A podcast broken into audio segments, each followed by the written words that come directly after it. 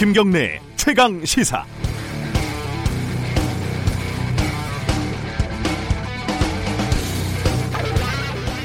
문제의 미세먼지가 중국 책임이냐 아니냐. 중국 책임이라면 무엇을 요구할 수 있느냐. 논란이 큽니다. 대체적으로 보면 미세먼지의 평균 40% 정도는 중국에서 온 것으로 과학계는 추산을 하고 있습니다. 문제는 섣부르게 중국 책임론을 얘기하면 중국의 반발을 부를 것이 뻔하고 실질적으로 책임을 물을 방법도 마땅치 않다는 겁니다. 자유한국당 한기환 대표는 미세먼지가 아니라 문세먼지라면서 중국 눈치 보느라 강력한 항의도 못하고 있다고 비판했습니다. 어제 문재인 대통령이 중국에서 오는 미세먼지 영향에 대해서 공식적으로 언급을 했습니다. 5시간 뒤에 당장 중국 외교부는 근거가 있는지 모르겠다고 발뺌을 했습니다. 그러자 이번에는 조선일보가 오늘 아침 문 대통령 미세먼지 발언으로 한중 갈등이 번지고 있다는 기사를 일면에 썼습니다. 이 기사에서는 야권에서 중국과 협의도 없이 청와대가 성급한 대책을 내놨다는 비판이 나온다고 언급을 했습니다.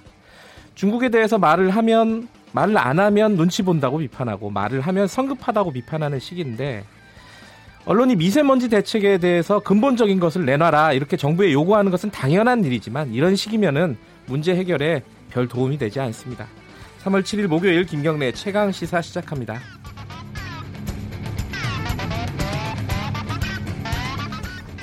주요 뉴스 브리핑부터 가겠습니다. 고발 뉴스 민동기 기자 나와 있습니다. 안녕하세요. 안녕하십니까. 오늘 출근길은 어제보다는 조금 낫죠? 좀 나은데요. 네. 별 구분은 안 되는 것 같습니다. 네. 자, 국가 재난으로 지정이 된, 될 거라면서요? 네, 여야가 미세먼지를 국가 재난 사태에 포함시키기로 합의를 했습니다. 네. 관련 법안들을 오는 13일 국회 본회의에서 처리하기로 했는데요. 미세먼지가 국가 재난으로 지정이 되면 긴급한 소요가 생겼을 때 예비비와 같은 국가 예산을 투입할 수가 있습니다. 네. 정부 부처나 지방자치단체가 매뉴얼에 따라 능동적인 상황에 대처할 수 있게 되는데요. 방금 말씀하셨지만 문재인 대통령도 중국 정부와 협의해서 긴급 네. 대책을 네. 마련하라고 지시를 했습니다. 그러니까 미세먼지 농도가 높을 경우에 한중이 미세먼지 비상저감 조치를 동시에 공동으로 시행하는 방안을 협의하라고 지시를 했는데요. 네. 근데 중국 정부가 조금 부정적인 입장을 밝혔기 그렇죠. 때문에 쉽지는 않을 것 같습니다. 그리고 문재인 대통령이 필요하다면 추경을 긴급 편성을 해서라도 미세먼지를 줄이는데 역량을 집중하라고 했고요. 30년 이상 노후화된 석탄 이 석탄 화력 발전소는 조기에 폐쇄하는 방안도 적극 검토하라고 지시를 했습니다. 중국은 우리나라에서 발생한 미세먼지가 중국으로 오기도 한다 이런 식으로 또 얘기하더라고요. 그렇습니다. 이 정책적인 난맥 이게 상당히 굉장히 어려운 정책이잖아요. 환경 정책이라는 게. 그렇죠. 관련해서는 3부에서 좀 자세히 다루도록 하겠습니다. 이명박 전 대통령이 구속된 지 근 1년 만에 석방이 됐습니다. 349일 만에 석방이 됐습니다. 네. 아, 재판부는 고령과 건강 문제를 이유로 하는 보석 청구는 받아들이지 않는다면서 네. 병보석이 아니다라는 점을 분명히 했는데요. 대신에 구속 만기까지 충실한 재판을 마치기가 어렵기 때문에 임의적인 보석 사유가 있다 이렇게 인정을 음, 했습니다. 네. 이게 무슨 얘기냐면 법원의 법관 정기 인사에 따라서 최근 재판장이던 김인겸 부장판사가 법원 행정처 차장으로 갔거든요. 네. 그런데 이제 다음 달 8일까지가 항소심 구속 기간인데 재판부가 바뀌었기 때문에 충분한 심리가 이루어지기 어렵다고 이제 재판부가 판단을 했습니다. 네. 대신에 이명박 전 대통령에게 보증금 10억을 납입을 할 것과 네. 주거지를 자택으로만 정하고요. 외출도 제한한다는 그런 조건을 내걸었습니다. 음, 네. 배우자와 직계 가족, 변호인 외에는 누구도 접견하거나 연락할 수 없도록 했는데요. 자택 구금 수준이라고 자평을 하기도 했습니다. 건강에 안 좋다고 했는데 이건 좀 분분해요. 어제 어, 보석 석방 돼가지고 나가는 모습을 보니까 그래도 또 건강해 보이긴 하더라고요. 변호인이 얘기한 것과는 좀 전혀 다른 그러니까요. 모습이어서 깜짝 놀랐습니다. 언제 저도. 금방 무슨 일이 일어날 것처럼 변호인은 얘기를 그렇죠. 했는데 네. 그, 그 정도는 아닌 것 같더라고요. 자 대법원이 이 사법농단 관련된 비위 사실이 통보된 판사들이 많지 않습니까? 굉장히 많죠. 60여 명이죠. 네. 그 재판에서 배제를 안 하고 계속 재판을 하도록 하고 있다면서요? 그렇습니다. 어, 법원행정처 관계자가 이런 얘기를 했는데요. 검찰이 보내온 자료를 보고 사실 확인부터 할 단계이다. 네. 징계 절차를 밟거나 재판 업무에서 배제한다는 방침을 세우려면 사실 확인부터 필요하다 이런 음. 입장을 밝혔습니다. 네. 그러니까 이렇게 입장을 밝히다 보니까 기소된 현직 법관 8명을 포함해서요.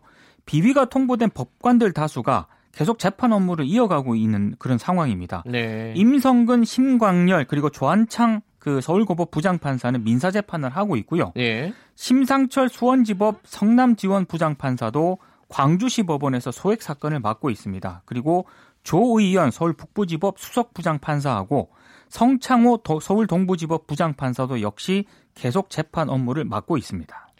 이 잘못하면요 아침에 재판하고 오후에 재판 받는 이런 상황이 될 수도 있어요 지금. 아니 그러니까 지금 그 상황 자체가 굉장히 이상한 예. 상황이 될 수 있는 거죠. 이것도 좀 교통 정리가 좀 필요한 것 같습니다. 네. 이명박 전 대통령 석방 관련된 소식 그리고 어, 사법농단 어, 추가 기소 관련된 소식 이거는 어, 이정열 변호사 연결해 갖고요. 잠시 후에 좀 자세히 좀 알아보도록 하겠습니다. 네. 자 김학의 사건 성접대 의혹 사건이죠. 여기에 최순실 이름이 왜 나오는 겁니까? 배후에 이제 비선 실세 최순실 씨가 있었다는 진술을 검찰이 최근 확보한 것으로 그러니까 알려졌는데요. 배우라는 게 박근혜 전 대통령이 어, 김학의 차관을 임명할 때 배우라는 거죠. 그렇습니다. 예. 어, 대검찰청 진상조사단이 어, 박근혜 정부 시절 공직기강 비서관실 소속이었던 박관천 전 경정을 최근 만나서 면담 조사를 했는데요. 네. 박관천 전 경정이 이런 얘기를 했습니다. 2013년 초 청와대 민정수석실에서 공직 후보자 성접대 동영상이 돌아다니고 있으니까 진상을 확인해 보라 이렇게 지시를 했다는 겁니다. 그래서 이후에 해당 동영상 속 인물이 김학의 전 차관이 맞고 영상에 등장하는 여성들까지 만나서 사실을 확인했다 이렇게 이제 음. 보고를 했어요. 네. 그런데 그럼에도 불구하고 박근혜 청와대가 김학의 전 차관의 법무부 차관 임명을 강행했다는 음, 그런 얘기인데요. 예. 박관천 전 경정은 또 김학의 전 차관의 부인하고요. 최순실 씨의 친분 관계에 대해서도 진술한 음. 것으로 알려졌습니다. 네. 조사단이 이걸 확인하기 위해서 최순실 씨를 구치소에서 면담을 하려고 했는데 최순실 씨가 이걸 거부를 했다고 합니다. 알려지기로는 뭐 김학의 전 차관 부인하고 최순실 씨가 무슨 대학교 최고위 과정 이런 걸 뭐 같이 수강했다 뭐 이런 정도로 알려지고 있는데요. 네. 자, 이거 점 이제 최순실 얘기는 사실은 그렇게 뭐랄까요? 어, 핫한 얘기는 아니에요. 그래도 또 나오니까 이게 또 신기하네요, 이게. 앞으로도 몇 차례 더 나올 것 같기도 예, 합니다. 네. 어쨌든 김학의 사건은 조금 더 자세히 좀 알아봐야 될 것 같아요. 왜냐하면은 경찰에서는 지금 반발하고 있잖아요. 그렇습니다. 예. 자, 경산호위에서 한국형 실업부조 도입을 합의했다.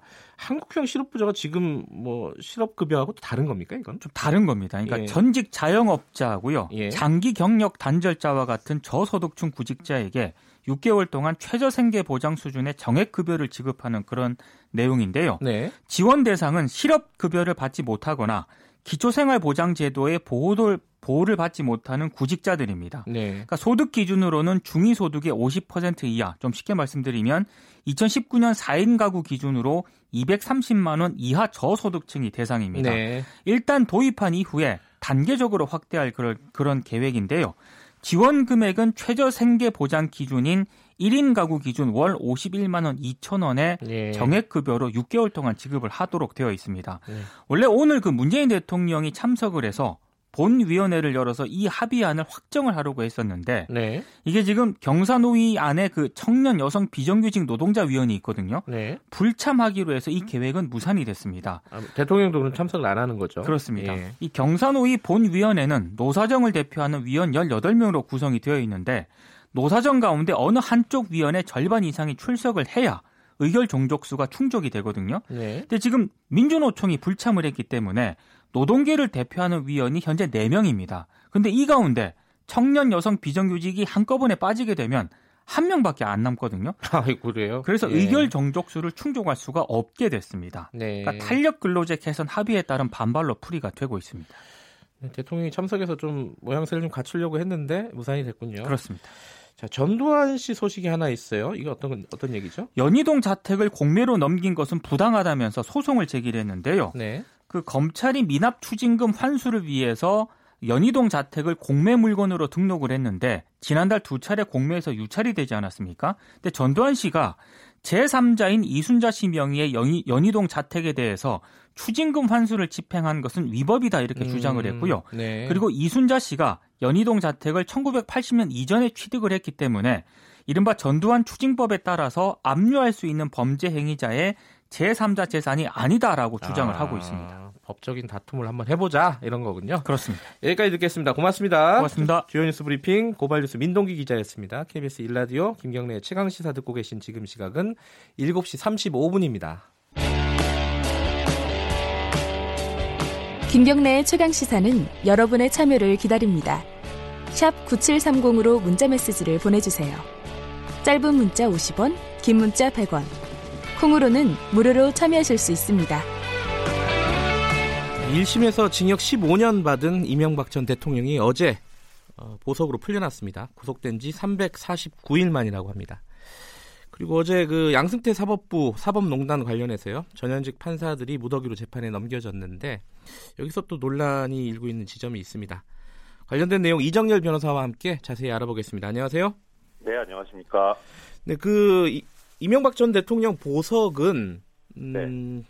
변호사로서 보시기에는 뭐 합당한 부분이라고 생각하십니까? 판단이라고 보십니까? 어떻습니까? 음, 뭐 법률적으로 보면은 사실 네. 보석 사유가 없는 건 맞는데요. 네.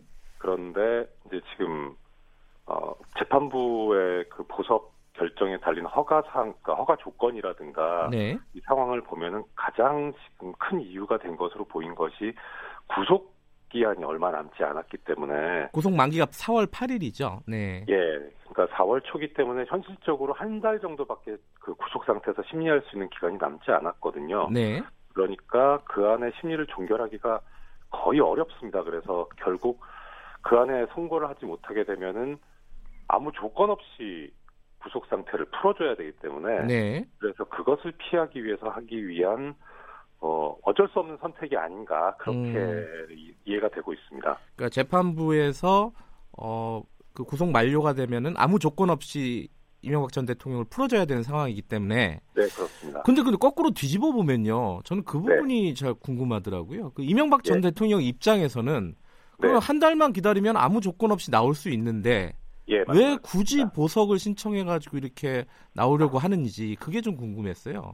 뭐 사실 그 뭐랄까 저도 이제 구속 구금이 돼본 경험은 없는데요. 네, 네. 네 그런 말씀을 전해 듣긴 했습니다. 이 저 외부에 있는 사람들 자유를 누리고 있는 사람들은 사실 그게 뭐 너무나 당연한 거, 예, 예. 일상적인 것이기 때문에 음. 네, 크게 못 느끼는데 자유가 구속 저 제한돼 있는 분들은 사실 하루하루가 고통이라서 네. 뭐 말씀대로 이제 그 크게 보면 아니 한 달만 있으면 아무 조건 없이 나올 수 있는데 뭐 그 한 달을 못 참냐라고 이렇게 일반 네. 입장에서는 이해할 수는 있는데 네. 안에 계신 분들은 안 그러신 모양이더라고요. 그래요. 그래서 네 그런 그런 측면에서 보면은 뭐 이해가 갑니다. 그리고 뭐좀 송구스러운 말씀입니다만은 이명박 전 대통령 같은 경우에 이제 그 외부적으로 알려진 성격이 예. 좀 약간 참을성이 좀 부족하고 조급한 성격이라고 알려져 있어서 아. 그런 것도 한몫하지 않았겠나 하는 그런 예. 추측도 하고 있습니다.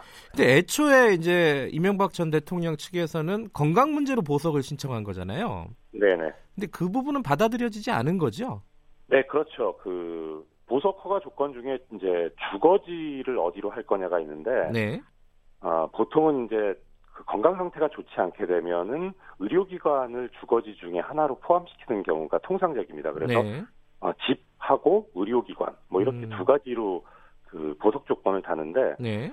이번에 그 이명박 전 대통령에 대한 보석 허가 조건을 보면은 주거지로만 돼 있습니다. 네. 자택으로만 돼 있어서 어, 이 그 병 때문에 질환 음. 때문에 몸이 아파서 그렇다고 하면은 당연히 어, 의료기관이 포함됐을 거거든요. 네. 그 부분에 대해서는 재판부에서 아 이건 그뭐 석방을 해서 외부에서 치료를 받아야 될 정도로 그러니까 네. 90도 내 의료 시설만으로는 치료가 불가능할 정도의 질환이 있다고 음. 보기는 어렵다 이렇게 예, 본 것 같습니다. 그 이제 보석을 신청할 때 예를 들어 뭐 탈모라든가 뭐 네. 수면 무호흡증 뭐 이런 거 일종의 코골이 같은 거요. 네, 뭐 그런 얘기를 해서 뭐 세간에 좀 약간 어, 설왕설래가 있었는데 네네. 어쨌든 건강 문제를 시- 건강 문제가 심각하다는 거를 재판부가 받아들여지지는 않은 거죠, 그죠? 네, 그렇습니다. 보석 예. 허가 조건을 보면 그렇습니다. 그런데 네. 만약에 그럼 아프면요, 네. 그럼 뭐 이명박 전 대통령은 어, 어디서 치료를 받아야 되는 거예요? 어, 그 보석 허가를 신청했던 예. 그 변호인 측에서도 서울대병원으로 네. 신청을 했었고 그리고 사실 지금 어, 기소돼서 1심에서 실형까지 선고를 받았습니다마는 네. 판결이 확정이 안 되어서 예. 무죄 추정의 원칙상 이명박 전 대통령은 전직 대통령 예우에 관한 법률에 적용을 받습니다. 아, 그렇군요. 예, 그러니까 사실 의료기관에서 치료를 받게 되면 본인 사비로 하는 게 아니라 국비로 해야 됩니다. 네. 예, 세금이 들어가야 되는 거고 그리고 지금 보석 허가 조건에 의하면은 자택으로만 제한이 돼 있기 때문에 외부로 일체 나갈 수가 없습니다. 일절 나갈 수가 없어서 만약에 치료를 받고자 한다면 외부에서 음. 의사 선생님이 의료진이 들어오셔가지고 예. 어, 망진을 해야 되고요. 그 예. 경우에는 지금 접견도 의료인하고는 접견이 저기 허용이 안 돼 있거든요. 예. 그러니까 의료인의 도움을 받으려면 법원에다가 보석 허가 조건 변경 신청을 해서 네. 의료 의료기관에 가서 내가 진료를 받든지 아니면은 의료인이 우리 집에 와서 어, 진료를 해주든지 하는 음. 그 조건을 추가를 해야 됩니다. 그래서 그땐 별도의 법원의 허가가 필요합니다. 이게 지금 구속 만기가 이게 한 달밖에 안 남은 사- 거는 사실 네. 이명박 전 대통령 측이 항소심에서 증인들을 막 무더기로 채택을 요구하면서 좀 시간 네네. 끌기를 한 측면이 있지 않습니까? 어, 뭐 어떻게 보면 나, 뭐 시간 끌기라고 할 수도 있습니다만은 네. 사실 그게 그건 기본적인 그 피고인 측의 권리이기 네. 때문에 그래서 그것을 어, 나무랄 수는 없을 것 같고요. 예. 현실적으로 이거는 뭐 넓게 보면 네. 우리나라의 구속 기간이 너무 짧지 않나. 아하. 예, 그런 생각이 듭니다. 음. 특히 항소심 같은 경우에는 이제 피고인이 요청을 하면은 구속 기간을 한 번 더 연장할 수 있는데 그 연장할 수 있는 기간도 두 달이거든요. 그래서 네. 사실 그 무죄를 주장하고 다투는 쪽에서는 뭐 예를 들어 이명박 전 대통령을 보면 15년을 선고받았는데 두 달이나 뭐 넉 달 늘어난다 예. 그래서 구속 기간이 아쉬울 그런 형편이 아니라서 이 부분은 좀 신축적으로 할, 운영할 수 있게 음. 법률이 좀 바뀌어야 되지 않나 싶은 생각이 네. 예. 구속 기간 관련해서는 좀 법률이 바뀌어야 된다. 근데 그 재판 전략상적으로 따지면은 이명박 전 대통령이 그러면 잘 한 거네요, 그죠?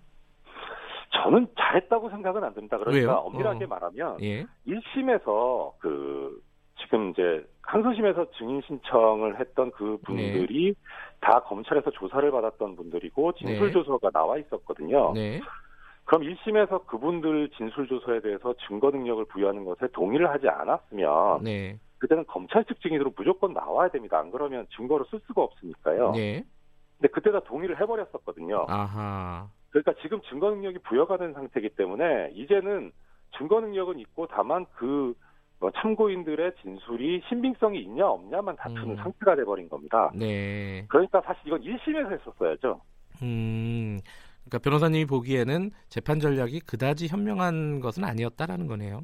네, 오히려 본인 음. 입장에서는 그때 알려진 바로는 옛날 부하들하고 법정에서 다투는 것이 모양새가 좋지 않아서라고 이야기를 예. 했는데 글쎄요, 그게 본인 입장에선 그럴 수 있을지 모르겠어도 재판 전략상이라든가 또 네. 일반인들이 보기에는 뭐 그런다 그래서 아 이명박 전 대통령이 훌륭한 사람이다 이렇게 생각하지는 예. 않을 거거든요. 예. 어차피 지금 범죄를 저질러서 구속되고 기소된 어, 범죄자로 보고 있는 거지 뭐 아 부하들 부하들에 대해서 이렇게 관대한 훌륭한 사람이구나라고 생각할 것 같지는 않아서 예. 그거는 좀 저 제가 변호인이라면 그렇게 하지 않았을 것 같아요. 예.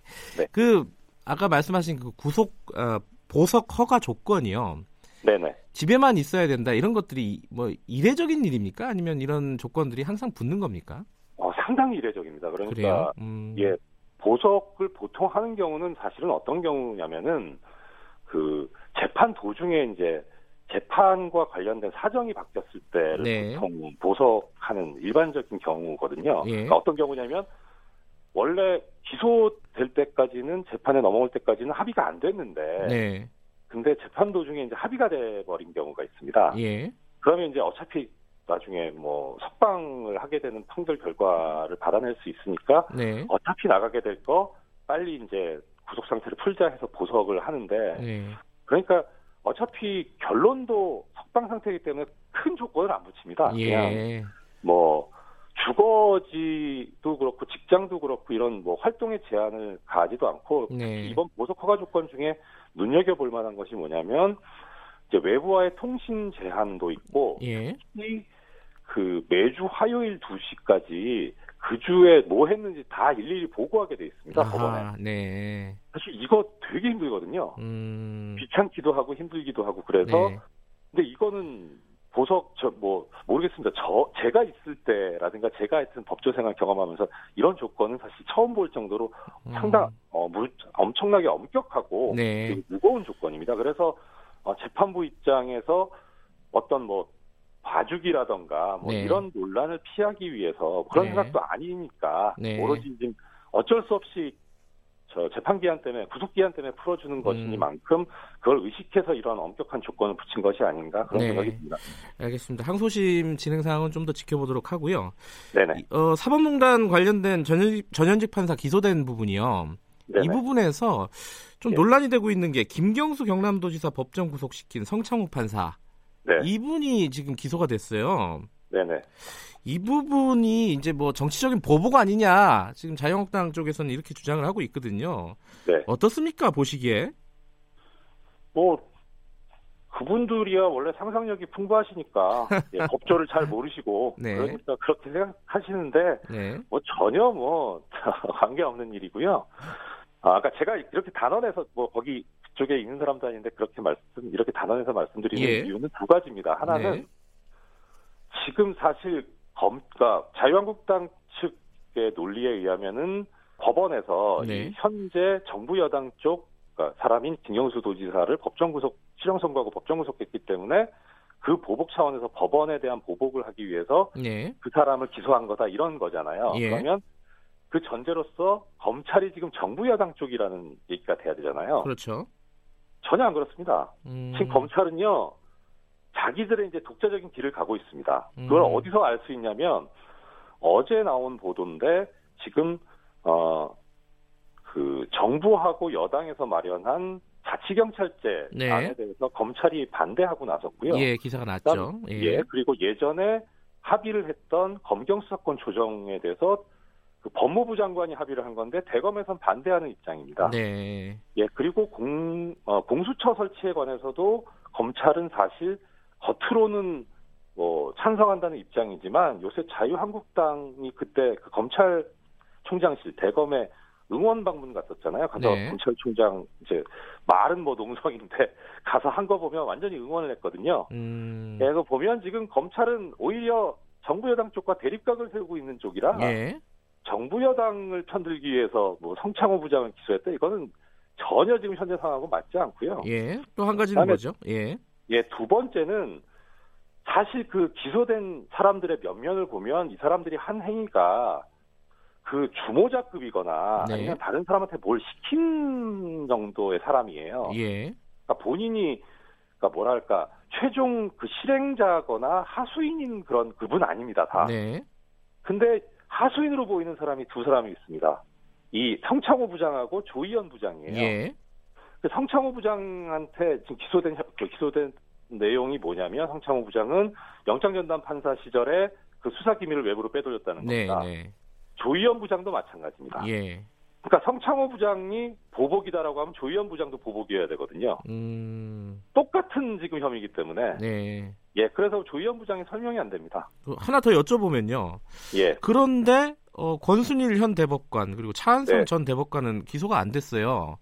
이건 네. 왜 그런 거예요?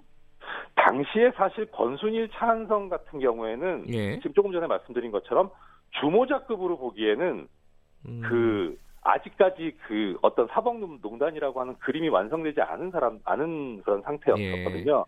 그러니까 거기서 사실 밑그림을 그린 사람은 어 박병대 그다음에 이제 기소됐죠. 박병대 네. 전 대법관 그다음에 이민걸 전 기주실장 그리고 양승태 전 대법관 이런 라인들입니다. 네. 그러니까 이 권순일 차한성 이분들은 사실 가담을 하지 않은 건 아닌데 네. 나중에 들어가게 된 거죠. 주류가 그 주류 중에서도 주류는 아니었던 겁니다. 네. 그러니까 고민을 한 거죠. 그러니까 주모자급은 맞기는 맞는데 실제로 이 사람들이 깊게 관여하지를 않았다고 보는 거고 저희도 그렇게 알고 있습니다. 외부에서 네. 판사를 했던 사람들은 이 사람들 그렇게까지는 아닌데라고 음, 어, 생각했거든요. 물론 기소를 하려면 할 수 있었겠는데 만약에 네. 뭐제 추측입니다만은 검찰이 기소를 하게 된 어떤 기준이 네. 주모자급이거나 뭐 실제로 그 다른 사람한테 무엇을 시켰거나 하는 정도를 기준으로 삼았다면 권순일 차한성 전 대법관들은 빠지는 게 맞는 것 같습니다. 예. 그러니까 성창호 판사 같은 경우에는 어, 주모자급은 아니지만 죄질이 안 네. 좋다 이렇게 보시는 거죠 지금. 어 하나 좀 나쁘게 본다면 그건 있습니다. 조희연 부장이나 성창호 네. 부장 같은 경우에는 뭐냐면 영장 전담을 했기 때문에 네. 오히려 정권을 위한 보복이라기보다 검찰 스스로를 위한 보복일 수 있습니다. 그러니까 영장 전담은 뭐냐면 네. 검찰이 청구한 구속영장을 기각해온 거에 대해서 아. 강감을 품고 아 이 기회에 한번 이 사람들 뭐 어떻게 좀 어, 골탕을 먹여보자. 예. 그걸 이게 이제 지금 현 영장 전담들 예. 이후의 영장 전담들에 대한 경고의 메시지라고 해석할 수도 있습니다. 아, 나쁘게 그러니까 된다면. 예, 이정열 변호사님의 해석이죠, 이거는. 예, 그렇습니다. 예, 알겠습니다. 오늘 여기까지 듣겠습니다. 고맙습니다. 예, 고맙습니다. 이정열 변호사님이었습니다.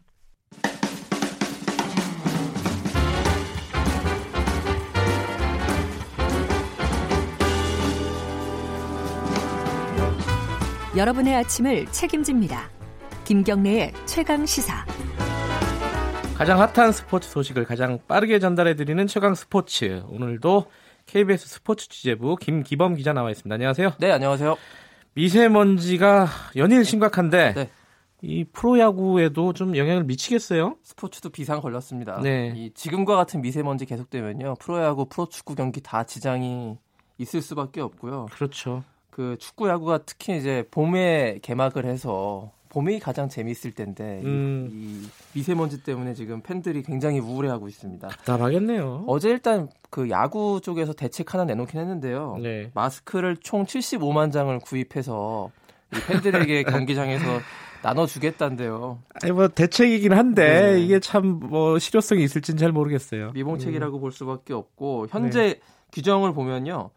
이 미세먼지 수준이 그 경보 발령되면요. 경보 네. 발령을 넘어서게 되면은 경기 감독관이 경기를 취소 결정할 수 있다예요. 음. 근데 이제 취소해야 한다는 아니고요. 이렇게 일정 수치를 넘어가게 되면은 취소 결정을 내릴 수 있다 권고 사항 정도이기 때문에 예. 쉽게 취소하기 어렵고 그러니까 축구 야구 같은 경우에는 스케줄이 굉장히 빡빡합니다. 한 시즌에. 예. 특히 올 시즌 야구 같은 경우를 보면요. 10월 30일까지 한국 시리즈를 마쳐야 되거든요. 네. 그래야지 국제 대회에 11월에 이제 프리미어 12라는 대회에 출전을 해야 되기 때문에 음. 그때까지 페넌트 레이스를 다 끝내고 한국 시리즈까지 마감을 해야 되는데 우천 취소도 있잖아요. 그렇죠. 거기에 장마철 되면 계속 취소되죠. 네, 미세먼지 취소 경기까지 늘어나게 되면은 이걸 감당하기가 어려워지기 때문에 예. 한국 야구 위원회의 고민이 더욱 깊어질 수밖에 없습니다.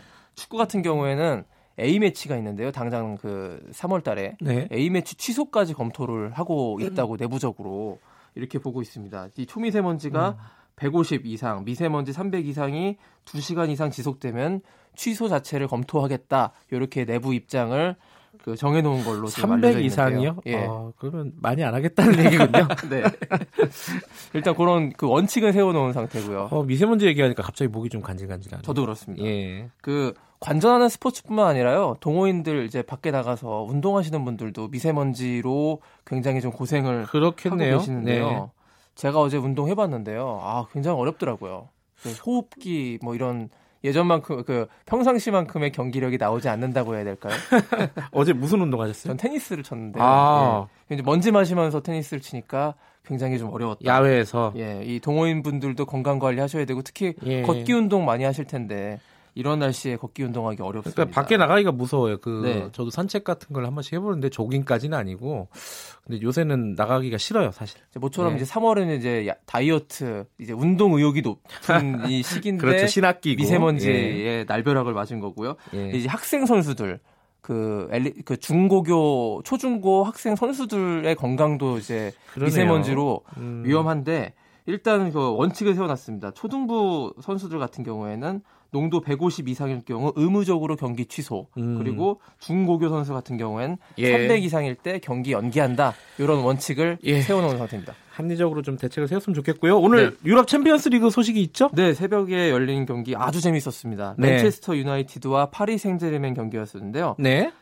저 맨유가 진짜 2차전에서 기적을 일으켰습니다. 원정 경기에서 3골을 넣어가지고요. 네. 3대 1로 이겼고, 근데 아. 1차전에서 2대 0으로 졌거든요. 홈에서. 맨유가요? 원정에서 예. 3대 1 됐는데 그렇게 되면은 1, 2차전 합계가 3대 3이지 않습니까? 네. 이때 맨유가 이겼는데 이것이 바로 유럽 챔피언스 리그에서 볼 수 있는 원정 다득점 원칙입니다. 아하. 원정 팀이 원정 간 팀이 원정에서 아. 골을 더 많이 넣으면 그렇군요. 똑같은 수치가 나오더라도 그 팀이 올라가는 건데 맨유가 3골 넣고 파리 생제르맹은 2골 넣은 거예요. 음. 그래서 그 원정에서 많은 골을 넣은 맨유가 극적으로 올라갔는데요.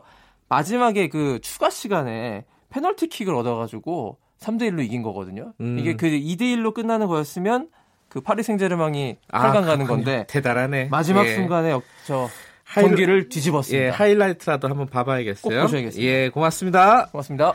자, KBS 스포츠 취재부 김기범 기자였고요. 김경래 최강시사 1부는 여기까지 하겠습니다. 2부에서는요. 자유한국당 나경원 원내대표 연결해 봅니다. 어, 임시국회에 대한 야당 입장 들어보고요. 뉴스 듣고 잠시 후에 돌아오겠습니다.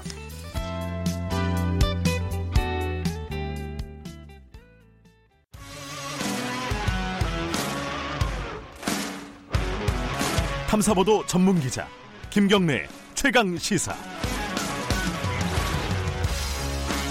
김경래 최강 시사 2부 시작하겠습니다. 우여곡절, 말 그대로 우여곡절 끝에 오늘부터 3월 임시국회가 시작이 됩니다. 어제 보니까 미세먼지 관련된 법안을 여야가 합의해서 처리하겠다는 어, 반가운 소식도 있었습니다. 오랜만에. 하지만 갈등을 빚는 핵심 쟁점들은 여러 가지가 아직도 남아 있습니다. 자, 오늘 국회가 출발을 하는데 아, 자유한국당 나경원 원내대표 연결해서 관련 얘기 좀 나눠보도록 하겠습니다. 안녕하세요. 네, 안녕하세요. 오랜만이세요? 네, 오래간만입니다. 예. 물어 여쭤볼 게 좀 많아가지고 바로 본론으로 들어가겠습니다. 그 네. 어제 이명박 전 대통령 사면 관련된 거는 자유한국당은 뭐 당연히 반기는 분위기겠죠? 뭐, 그 법원이 네. 보석 허가 요건에 맞춰서 한 것으로 알고 있습니다. 그래서 네. 저희는 법원의 결정을 존중합니다. 네. 예. 네. 이게 더 나가서요. 음, 이걸 좀 여쭤보고 싶은데 그 박근혜 전 대통령 사면 얘기도 이제 계속 나오고 있지 않습니까?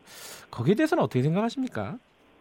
이제 어, 저는 뭐 형이 예. 박근혜 대통령의 형이 지나치게 높다라는 부분에 대해서는 네. 아마 국민들께서 많이 공감하실 것 같습니다. 네. 그리고 이러한 사면 문제는 결국은 어, 어, 정치적인 네. 어떤 어, 때가 되면 어, 이러한 부분에 대해서는 이제 논의를 해야 될 때가 되지 않았나 이런 음. 생각을 하고요. 네. 그뭐 그렇게 생각하고 있습니다. 예, 사면을 논의해야 된다.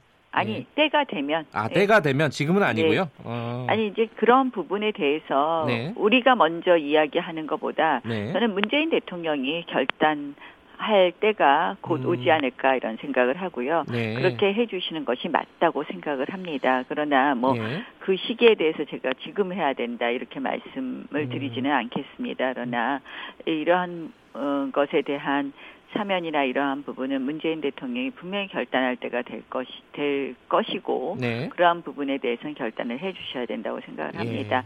실질적으로 지금 어, 뭐 이러한 많은 사안들이 좀 정치적으로 이 어, 소위 이 정치적으로 예. 이 좀 과하게 어, 포장된 부분이 있다는 부분이 지금 하나씩 드러나고 있고요. 네. 지금 현 권력이 예전에 어, 이 전 정권에 대해서 비판하던 이 그런 잣대로 들이대면 현 권력이 더하면 더했다라는 이야기까지 지금 나오는 어, 예. 그런 시점이라고 생각을 하거든요. 그래서 예. 이 부분에 대해서 문재인 대통령이 어, 적당한 시점에 결단해 주실 것을 네. 기대해 봅니다.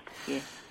현안 하나 더 여쭤보면요. 그 네. 사법농단 관련해서 어제 그 판사들 네. 추가로 기사가 되지 않았습니까? 예, 예, 예. 그 성창호 판사, 그러니까 김경수 도지사를 구속시킨 성창호 판사를 기소한 부분에 대해서 정치 보복이다. 지금 자유한국당 입장은 그렇잖아요. 네, 보복 수사고 표적 수사라고 뭐 저희는 확신합니다. 왜냐하면 네. 임종원 행정처장을 기소할 때 성창호 부장판사는 소위 지시에 의해서 어쩔 수 없이 보고하게 된 네. 일종의 어떻게 보면 임종원 행정처 차장의 직권남용의 피해자인 피해자라는 표현은 그렇지만 어쨌든 예, 지시를 받은 음, 어, 그런 부당한 지시를 받은 대상자 네. 어, 그 직권남용의 대상자로 기술되어 있었는데 예. 그 당시에는 이러한 부분에 대해서 그냥 음, 어, 이런 식의 기술에서 갑자기 피해자가 범법자가 된 어, 모양이라고 생각을 합니다. 음. 그리고 이제 다른 어, 판사들에 대한 예. 어, 뭐 여러 가지 내용과 비교를 해보면 네. 이 부분에 대해서는 명백히 저희는 어, 김경수 지사의 구속에 대한 보복이다 음. 그리고 표적이다 이렇게 보고 있습니다. 물론 어 이게 이번엔 직권남용이라기보다는 이제 비밀 누설 알고 예, 있습니다. 예, 그 네, 그건 알고 있습니다만 예. 비밀 누설에 대해서도 이론이 예. 많이 있습니다. 예. 이것이 널리 알린 부분이 아니기 때문에 이것이 예. 과연 비밀 누설에 해당하느냐는 앞으로 법적 논란이 상당히 있을 거라고 보고요. 정치 그래서 보복이라면은 어떻게 대응하실 예정이세요? 그러면? 그리고 어 제가 어제도 말씀드렸지만 이것이 단순히 예. 어 기소를 넘어서 법관 탄핵의 시작으로 보이는 부분이 있습니다. 네. 민주당이 그동안 계속해서 법관을 탄핵하겠다고 했습니다. 예.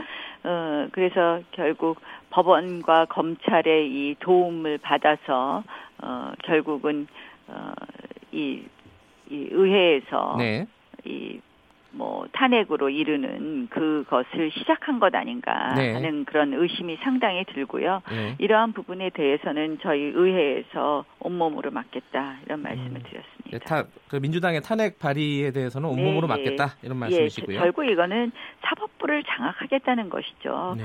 지금 저는 굉장히 우려하는 것이 이 대한민국이 삼 권 분립 국가고 민주주의가 그동안 차곡차곡 성숙되어 왔는데요. 네. 최근에 대한민국 민주주의가 너무 많이 후퇴하고 있다 이런 느낌을 받습니다. 네. 한마디로 이러한 어 뭐 이 사법농단 뭐 이러한 이유로 인해서 사법부를 장악하려는 시도 네. 한마는 삼권 분립의 마지막 보루인데요. 이 네. 사법부를 장악하는 부분도 있고요.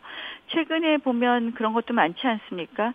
우리 야당이 추천해서 국회가 추천하는 그런 몫의 위원들에 대해서 청와대가 계속해서 거부하고 있어요. 터무니없는 이유를 들이, 들이대면서 5.18 위원회 말씀하시는 거죠? 그뿐만 또, 아니라 최근에 어, 원안위원이요? 원안 위원도 예. 있습니다. 예. 그래서 25만 원 잔문료 받았다고 예. 뭐 원자력 이용 뭐 어, 단체와의 뭐 이런 관련성 예. 이런 이야기를 했는데요. 이건 진짜 터무니없는 잣대거든요. 음. 그래서 어, 결국은 이러한 입법부를 모욕하는 것 이러한 것도 결국 민주주의의 후퇴고요. 예. 최근에 보면 포브스지에서 아 최근에 어, 미국의 보도에 의하면 우리나라 언론 자유가 후퇴되었다. 네.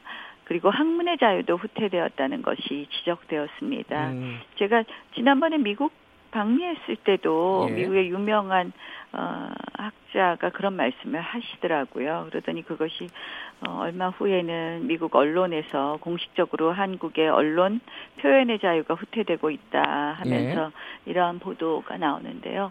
매우 정말 걱정되는 상황이라고 생각합니다. 예. 언론 자유 지수는 뭐 여러 군데서 나오는데 좀 올라갔다는 얘기도 있고 아, 지금 말씀하신 대로 뭐 표현의 자유. 예. 표현의 자유 부분을 제가 말씀드렸는데요. 알겠습니다. 예, HTTPS라든지 예. 지금 1년에 뭐 아, 아, 이돌 예. 규제라든지 이런 거 해서 표현의 자유, 언론의 자유, 학문의 자유 이러한 부분에 대한 지적이 어, 미국의 조야에도 있었고 그것이 공식적으로 예, 기사화된 예. 것을 보고 저도 참이 왜 우리나라 사실 브랜드 가치가 떨어지는 것이죠. 어, 그 그래서 말 나온 뭐 김에 이건 여쭤보고 넘어가야 될 것 같은데. 예, 예. 그 원안위원 관련해서는 이제 청와대에도 이게 좀 법적으로 좀 그 규정이 좀 어, 이상하다 이렇게 얘기를 했어요. 아, 그게 아니라 예. 법적 규정은 전혀 문제가 없는데요. 예. 이 작년에 우리가 추천한 재작년에 추천한 그 원안 위원을 예. 어, 한마디로 표적 감사에서 쫓아내면서 감사원에서 18개 기준을 말했습니다. 음. 네. 그 18개 기준이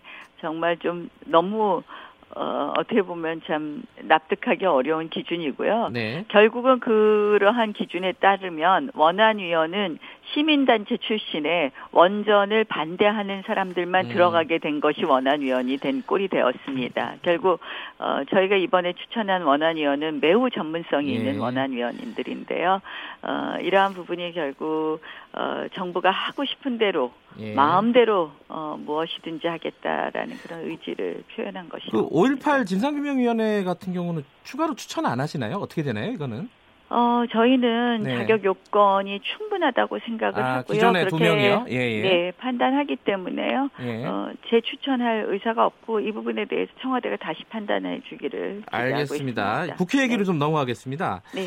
지금 국회 열리고 미세먼지 아까 처음에 제가 말씀드렸는데 미세먼지 네, 관련된 예, 예. 법안 통과하기로 했다. 그래서 되게 보기가 좋았습니다. 사실. 어제 제가 긴급 제안했습니다. 아 이게 뭐, 나경원 대표께서 제안하신 거군요. 네, 그렇습니다. 왜냐하면 어, 사실 뭐 문재인 정부 2년 있으면서 예. 공약상 30% 절감 저 뭐 감축하겠다 하고 네. 사실은 실현하지 못하셨거든요. 그렇지 않습니까? 이렇게 나빠졌으니 국민들 분노가 예. 어, 정말 어, 끓을 텐데요. 아, 국회라도 할 수 있는 건 좀 빨리 하자. 네. 이런 취지에서 긴급 제안을 했고요. 저희가 13일 본회의에 예. 처리할 수 있도록 지금 노력하기로 했습니다. 오늘 이제 정책위 의장 어, 예. 또 회동을 통해서 이 부분 정리를 마저 하기로 했습니다. 그건 잘 돼가고 있는데 지금 어, 네. 갈등 빚고, 빚고 있는 몇 가지가 있습니다. 손혜원 의원 청문회 이건 어떻게 돼가고 있는 겁니까? 저희가 사실은 네. 굉장히 많은 의혹이 줄줄이 나왔었죠. 네. 어, 초곡력형 비리와 블랙리스트, 뭐 환경부 블랙리스트 지금 수사도 한참인 것이 저희가 이제 먼저 제기한 것인데요. 네. 어, 블랙리스트 그리고 민간인 사찰 예. 그리고 어, 나라 부채, 나라 살림 조작 시도 등 여러 가지 권력농단 사안이 있었죠. 그리고 또 어, 조혜주 선관위원 어, 네, 예. 어, 뭐 선거 특보인 조혜주 선관위원을 일종의 이저 심판 선수를 심판으로 임명한 선관위원 문제까지 예. 여러 가지를 제기했는데요. 민주당 입장에서는 이제 홍영표 원내대표가 작년에 뭐 김경수 특검법 받아줘서 이 김경수 지사가 구속됐다 이런 음. 비판을 좀 받는 것 같아요 당내에서 그래서 굉장히 어렵다 특검은 도저히 안 하겠다고 그러시더라고요 그래서 음. 저희가 아 그러면 좀 최소한의 책임을 할 수 있는 국정조사라도 좀 받아달라 했는데 그것마저도 음. 어, 어려워하시고 결국은 뭐 민주당에서는 이제 뭐 이러한 권력농단 사건에 대해서 조금이라도 진실이 밝혀지면 본인들한테 이것이 엄청난 어 이 비판이 올 것이다라는 생각을 하고 어 정말 철벽 방어를 한다고 생각을 합니다. 근데 이게 그래서 지금 민주당이 반대하면은 상임위에서 네. 청문회도 쉽지 않은 거 아니에요? 어떻게 됩니까 이게? 그렇습니다. 그래서 저는 아 민주당이 이거는 최소한의 국민에 대한 예의는 갖춰야 되는 거 아닌가, 예. 최소한의 도리는 해야 되는 것 아닌가 이런 생각을 하고요. 예. 청문회를 어, 하자고 했더니 이 문체위 청문회 손혜원이란 말을 들어가는 것은 물론이고 문체위 청문회도 안 된다. 이러면서 음. 그냥 아, 뭐 현안 있는 상임위에서 하자 이렇게 이제 물타기를 하시던데요. 예. 어, 뭐 좀 청문회는 아주 뭐 그거는 꼭 여야 원내대표가 합의 안 해도 해야 되는 겁니다. 언제든지 네. 또할수 있는 겁니다. 그래서 저희는 뭐 어, 앞으로 상임위를 중심으로 해서 이러한 부분에 대해서 최대한 이 네. 권력농단 사건의 진실을 밝히도록 노력하겠습니다. 두 가지가 남아 지금 시간이 얼마 없어서 간단간단하게 좀 여쭤볼게요. 그 네, 선거구 획정 관련해 갖고요. 네. 선거제도 개혁. 네. 지금 심상정 정개특위 위원장이 한국당에 10일까지 달라고 했어요. 개혁안을. 요 그거 어떻게 지금 준비하고 계시나요? 어떻습니까? 그 저희 당의 입장은 네. 의석수를 늘리는데 반대합니다. 네. 지금 마치 연동형 비례대표제가 정의인 것처럼 되어 네. 있는데요. 실질적으로 연동형 비례대표제는 내각제, 의원 내각제 국가를 채택하는 독일과 뉴질랜드 전 세계에서 두 개 나라만 채택하고 있는 제도입니다. 네. 이것은 어, 의석수를 무한정 늘릴 수 있고요. 사실은 지역구 선거구를 형해화하는 제도입니다. 그래서 독일 같은 경우에도 뭐 의석수가 지금 어, 한 해에도 뭐 100명 정도 예. 늘어나고 그랬거든요. 그래서 저희는 지금 이, 이 지금 연동형 비례대표제를 조금이라도 도입하게 되면 정말 400석도 금방 갈 수 있다고 보는 거거든요. 그래서 그, 매우 예, 부정적이고요. 논점이 거의 많은 부분이긴 한데요. 예, 그래서 예. 연동형 비례대표제를 하려면 대통령 권력 분점을 하지 않고는 네. 이 연동형 비례대표제만 덜렁 우리가 받아버리면요. 네. 한마디로 여당의 이중대, 삼중대 정당을 네. 만드는 어, 그러한 어, 근데, 예. 연동형 비례대표제입니다. 문제가요. 그래서, 지금 예. 안 주시면은 그 안을 안 주시면은 여야가 지금 다른 당들이 패스트 트랙으로 지금 선거법을 가겠다는 거잖아요. 이러면 선거법을 패스트 트랙으로 간 예가 없지 않습니까? 예, 예. 잘 아시잖아요. 예, 예, 예. 이거는 어, 민주주의를 크게 후퇴시키는 것입니다. 게임의 루, 룰을 정하는데 이거는 명 정말 그러니까 합의에 의한 것이 전통이고요. 그런 차원에서 지금 총사퇴 말씀을 하셨잖아요. 자유한국당에서 예, 예, 이거 진짜 예. 가능 만약에 패스트트랙으로 가게 되면은 총사퇴가 이루어지는 겁니까? 이게 국민들이 참 이게 뭐랄까요 불안하기도 하고 그래요. 네. 국민들 은 관심 없는 네. 오로지 지금 우리끼리 의석 갖고선 이렇게 싸우는 거 지금 해야 되겠습니까? 음. 이거는 제가 왜 권력 분점 얘기를 같이 하냐면 이 선거법만 덜렁하고 나면 권력 분점은 하지도 않는다. 예. 그러면 이거 어떻게 되겠습니까? 앞으로 의회는 여당 마음대로 하고요. 여당이 이중대, 삼중대 정당만 나타나는 것입니다. 예. 민주주의가 크게 후퇴하죠. 그러면 권력 분점하고 같이 논의하자, 동시에 하자. 안 그럼 먹튀하겠다 이렇게 보는 거거든요. 예. 저희는 기본적으로 의석수 늘리는 거 반대합니다. 게다가 연동형 비례대표제는 반드시 권력 분점하고 같이 하자. 그러니까요. 그 것입니다. 패스트트랙으로 만약에 가게 되면 이거 어떻게 되는 겁니까? 이게 난감하잖아요. 저희는 어, 의원직 총사퇴도 불사하겠다라는 것이 예. 저희의 입장입니다. 그 5.18 이건 간단하게 여쭤볼게요. 그 의원총회에서 결국 표결이 없었습니다. 어, 이종명 뭐 의원에 대해서. 사실은 전당대회 이전에는 하기 어려웠죠. 예. 어, 관련자가 전당대회에 출마했기 때문에 전당대회 예. 이저 부당한 영향을 미칠 수 있고 예. 전당대회 끝나고 나서는 사실 시간적으로 지금 어 물리적으로 좀 하기 어려웠습니다. 아, 그럼 앞으로는 진행이 되는 건가요? 예, 가급적 저는 이제 조금 어 가급적 빠르게 진행하려고 하고 있습니다. 알겠습니다. 오랜만에 연결해 가지고 짧은 시간에 많은 걸 여쭤봤습니다. 다음에 자주자주 좀 연결 부탁드리겠습니다. 고맙습니다. 네, 그렇게 하시죠. 예. 네, 고맙습니다. 나경원 한국당 원내대표였습니다.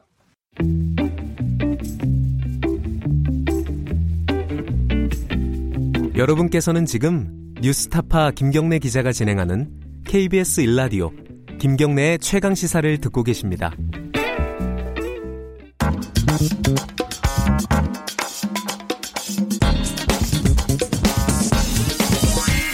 뉴스의 재발견. 뉴스의 재발견 미디어 오늘 이정환 대표 나와 있습니다. 네, 안녕하세요. 안녕하십니까. 국민소득 3만 달러 오늘 이 얘기를 좀 해보죠. 네네. 이 한국 전쟁이 끝난 뒤에 1953년에 67달러였죠. 1년에 67달러를 벌었습니다. 그런데 예. 이게 만 달러 넘고 2만 달러 넘고 3만 달러 넘었는데요. 2만 만에서 2만 넘어선 게 2006년인데요. 예. 그러니까 12년 만에 만에서 2만을 갔고 이게 이거 좀 오래 12년 걸린. 거죠? 예, 그렇습니다. 이 일본과 독일은 2만에서 3만 가는데 4년밖에 안 걸렸습니다. 네. 아하. 이 미국은 9년, 영국은 11년. 그러니까 한국이 약간 더 오래 걸렸다고 할 수 있습니다. 예. 이 그래도 이렇게 좀 오래 걸린 건 10년마다 금융 위기가 겹쳤기 때문인데요. 예. 만 달러를 넘었을 때 IMF가 터졌고 2만 달러를 넘었을 때 2008년에 서브프라임 아. 모기지론 그, 그 금융 위기가 터졌죠. 예. 그래서 3만 달러를 넘어서면 또 뭐 위기가 터지는 거 아니냐 이런 징크스를 음. 이야기하는 사람들이 있습니다. 저 쟁점 중에 하나가요. 뭐 네. 그런 뉴스가 많았습니다. 아니 내 월급은 하나도 안 오른 것 같은데 왜 갑자기 네. 3만 달러 넘었다고 그렇습니다. 난리냐? 예. 3만 달러면 1인당 3천만 원을 번다는 건데요. 그렇죠. 러니까 뭐 집에 어린이나 할아버지 할머니까지 합쳐도 뭐 그렇게는 안 되는 것 같거든요. 그래서 예. 가족이 4명이면 1억 4, 1억 2천을 넘게 번다는 건데 실제로 예. 그런 집이 많지 않죠. 많죠, 않죠. 예. 예. 환율로 계산하면 1인당 3,450만 원입니다. 이게 예. 착시 현상이 있는데요. 첫째, 일단 환율 효과가 좀 큽니다. 지난해 환율이 2.7% 하락하면서 이 원화 가치가 올라갔고요. 그래서 네. 달러로 환산하면서 좀 소득이 늘어난 것처럼 보이는 효과가 있고요. 음. 그러니까 달러 환산 소득이 늘어난 거죠. 예. 둘째는 이 국민소득 이 GNI라는 게 기업 소득하고 정부 소득까지 합쳐진 겁니다. 그래서 그렇군요.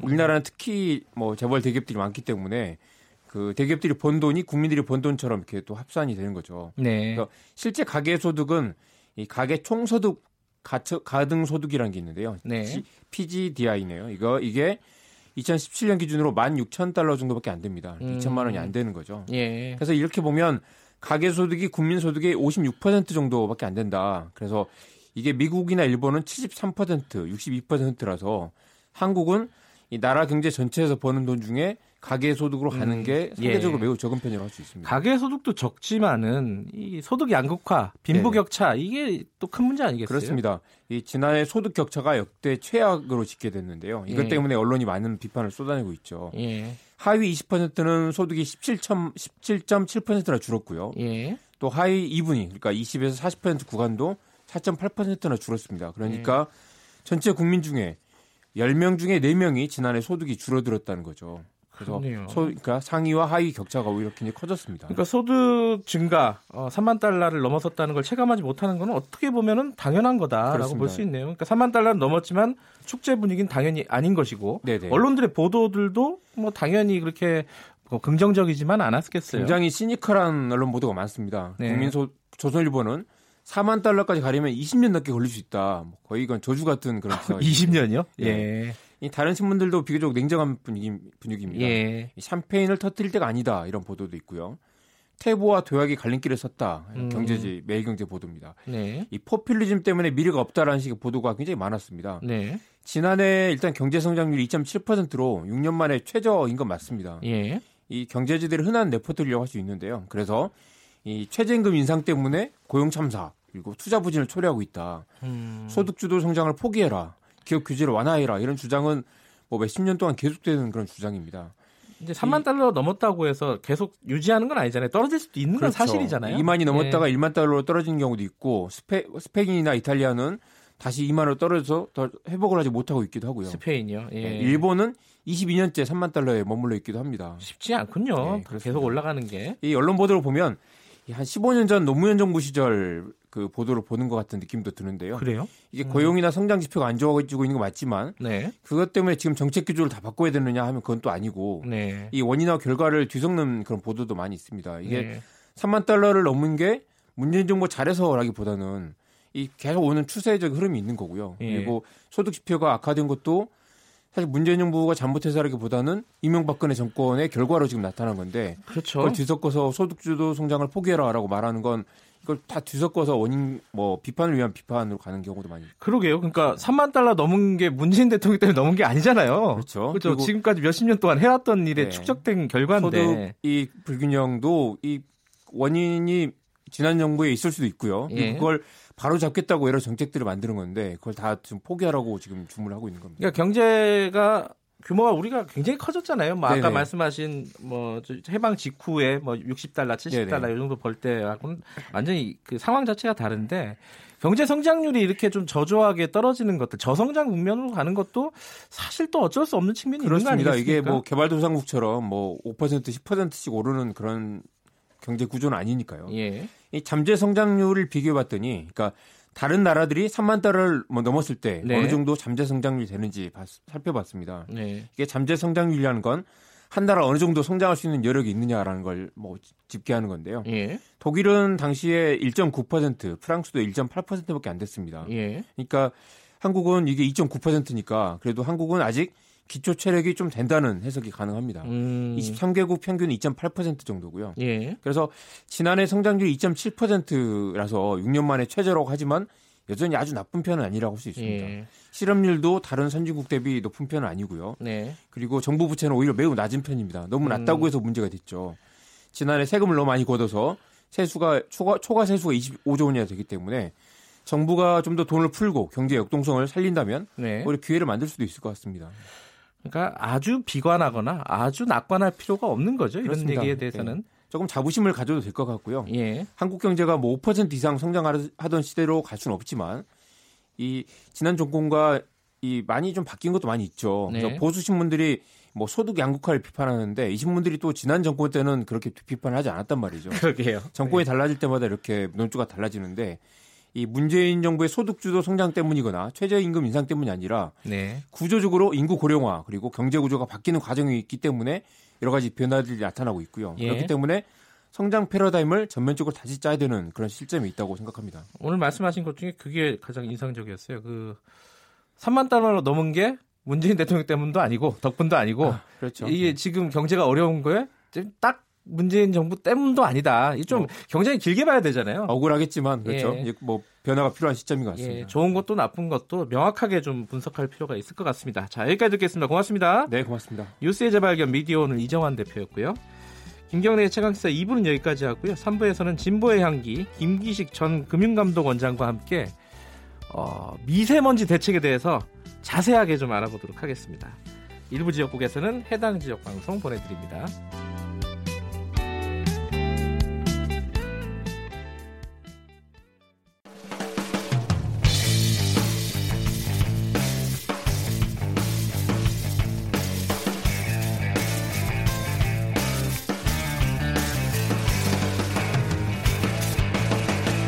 김경래의 최강 시사. 네, 김경래 최강 시사 3부 시작하겠습니다. 아, 북미 정상회담 결렬이 된 지 꼭 일주일이 됐는데요. 아, 지난주 어, 요맘때만 해도 굉장히 기대에 부풀어 있었는데 아마 가장 안타깝게 회담 결과를 생각했던 분들 중에 한 분들 어, 그 일부가 개성공단 입주했던 업체들이었을 겁니다. 어, 들어갈 수 있는 빨리 들어가고 싶은 마음들이 굴뚝 같았지만은 이게 좀 길어질 전망이 좀 보이고 있지 않습니까? 자, 개성공단에서 공장을 운영하시다가 가동이 중단된 이후에 또 베트남 호치민으로 이 공장을 이전하신 분이에요.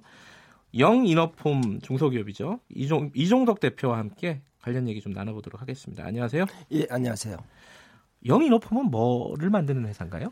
어, 남녀 네일을 생산하는 업체입니다. 아, 네일을요? 예. 아, 그렇군요. 요번에 북미 정상회담 음. 있을 때 하노이에 계셨, 아, 베트남에 계셨나요? 아니면 한국에 계셨나요? 여의도 협회 사무실에서 있었습니다. 아, 그랬군요. 어떠셨습니까? 무, 물론 뭐, 뭐 물어보는 것 자체가 뭐 당연한 질문이긴 한데 사실 28일 그날을 생각하면은 뭐 지금도 참담하고 가슴이 네. 찢어져집니다. 네. 저에게는 악마의 15시였습니다.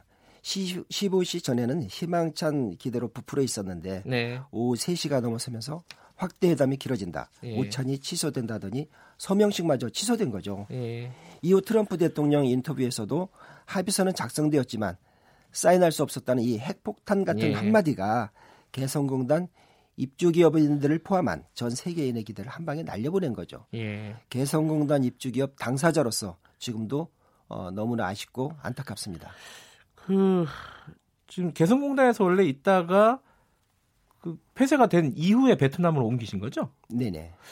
베트, 베트남으로 옮기신 뭐 특별한 이유가 있나요? 어, 사실 그 개성공단 폐쇄는 2013년과 같은 예. 아니란 생각으로 좀 지나면 열리겠지 했었습니다. 예. 근데 느낌이 싸한 거예요. 이번엔 어. 아니겠구나. 예. 그래서 빨리 대체 공장을 어, 준비하지 않으면은 내가 망하겠구나 예. 하는 마음에 부랴부랴 이제 베트남에 공장을 만든 거죠. 그게 어, 두 가지를 여쭤보고 싶은데 그, 그 굉장히 급박하게 긴박하게 폐쇄가 되지 않았습니까? 네네. 사전 예고도 예, 예. 제대로 없이. 네네. 그때는 어땠습니까 심정이? 사업하시는 사실 분들 예. 그때도 돌이켜 보면은 그 16년 2월 10일 예. 어, 통일부에서 연락이 왔었던 거죠. 예. 어, 오후 2시에 남북 적십자 회담 본부에 모여라. 네. 가선대 각처 통일부 장관, 기재부, 금융감독원, 노동부까지 다 모였었습니다. 예. 그렇게 해서 근데 하는 얘기는 무조건 문 닫아야 된다. 음. 그리고 시간은 하루다. 하루 만에 공장 빼라 예. 이거군요. 그러면서 예. 말로는 입주 기업들의 피해를 최소화시키겠다. 음. 근데 가장 피해를 극대화시킬 수 있는 방법과 타이밍으로 저희에게는 떨어진 예. 거죠. 참담했습니다. 지금 베트남으로 공장은 이미 옮기셨잖아요. 네네. 그럼 개성공단이 연다고 해서 다시 개성공단으로 갈 수가 있나요? 현실적으로 가야죠. 가야 돼요? 예, 아니 공장 옮기는데 또 비용 또 들잖아요 이게. 그게 이제 사실은 또 하나의 문제죠. 중복된 예. 투자가 이, 루어져 있으니까. 예. 하지만 어 개성공단만의 또 장점이 있고요. 어떤 장점이 있길래 그렇게 계속 가고 싶어 하시는 거예요? 사실 이 개성공단 하면은 가장 저희가 꼽을 수 있는 것이 네. 이 언어가 통한다는 겁니다. 아하. 사실 베트남에서 공장을 하다 보니까 이 섬세한 기술과 어떤 그 높은 품질력을 뽑아내기 위해서는 깊은 대화가 이루어져야 되는데 의사소통이 잘 되야겠죠. 그렇죠. 예. 얕은 대화백에 되지가 않는 겁니다. 음. 그리고 되게 그 기술을 관리하는 관리자들이 네. 사실 기술력을 갖고 있지 언어력을 갖고 있는 것은 아니거든요. 그렇겠죠. 그래서 그런데 한계가 있고요. 그리고 또한 이 개성공단은 탑차가 아침에 출발하면은 점심 때 돌아옵니다. 발 빠르게 아, 그렇죠. 시장에 두, 상품을 두, 내놓을 수가 있는 거죠. 아, 두 시간이면 가는 거죠 서울에서 그죠? 두 시간 길게 잡으면 두 시간이고요. 네. 짧은 지역에 있어서는 뭐한 시간 10분만 해도 예. 갑니다. 그러니까 그런 어떤 지리적인 이점 그리고 의사소통의 장점 이런 것들이 네, 있다 그리고 이거는. 그 현재 그 깊은 기술력을 보춘 갖춘 네. 5만 4천 명의 북측 근로자. 예. 이것은 너무나도 저에게는 큰 재산입니다. 음, 그 재산을 이렇게 쭉 만들어 오셨는데 축적을 해, 해왔는데 그게 한순간에 무너졌다 이런 거네요, 그죠? 그렇죠. 지금 그래도 사장님은 베트남으로 진출하셨는데 네네. 다른 개성공단 입주하셨던 분들 중에 어, 사업이 좀 어렵게 되고 이런 분들도 꽤 있으시죠? 사실 30% 정도가 가장 왕성하게 움직이고요. 나머지 네. 한30% 에서 40%는 손을 놓고 있는 거죠. 아예 사업을요? 예, 예. 개성공단이 열리기만을 기다리면서 음. 뭐 다른 마땅한 것을 하기가 참 어려운 상황입니다. 예. 네, 그래서 좀 다양한 세 부류로 나뉘어져 좀 활동하고 있습니다. 지금 개성공단 기업인들이 그 공장에 가서 한번 좀 보고 싶다 이래갖고 방북 신청을 여러 번 하셨죠? 네네. 요번 몇, 몇 차례나 하셨어요? 어, 지난 1월까지 7차례를 했고요. 예. 네. 이번에 한 것이 8차입니다. 8차. 한 번도 받아들여지지 않았죠? 참 그 3년이 넘도록 폐쇄되면서 예. 이 사실 개인 그는 사유재산 아닙니까? 예. 우리나라는 사유재산을 보호해주는 나라고 예. 또 미국은 그것을 더욱더 지켜주는 나라로 알고 예. 있습니다. 하지만 우리가 재가동도 아니고 한번 가볼 수도 없다는 것이 너무 안타깝고 너무 알아서 눈치를 봐주는 거 아니냐 음. 그런 생각이 들고 7차 때는 북미 정상회담을 앞두고 있는 시점이었기 때문에 네. 어, 흠집 내지 않게 해서 하는구나 하고 근데 이해를 했습니다. 네. 하지만 이번만큼은 좀 다르다고 생각을 합니다. 예.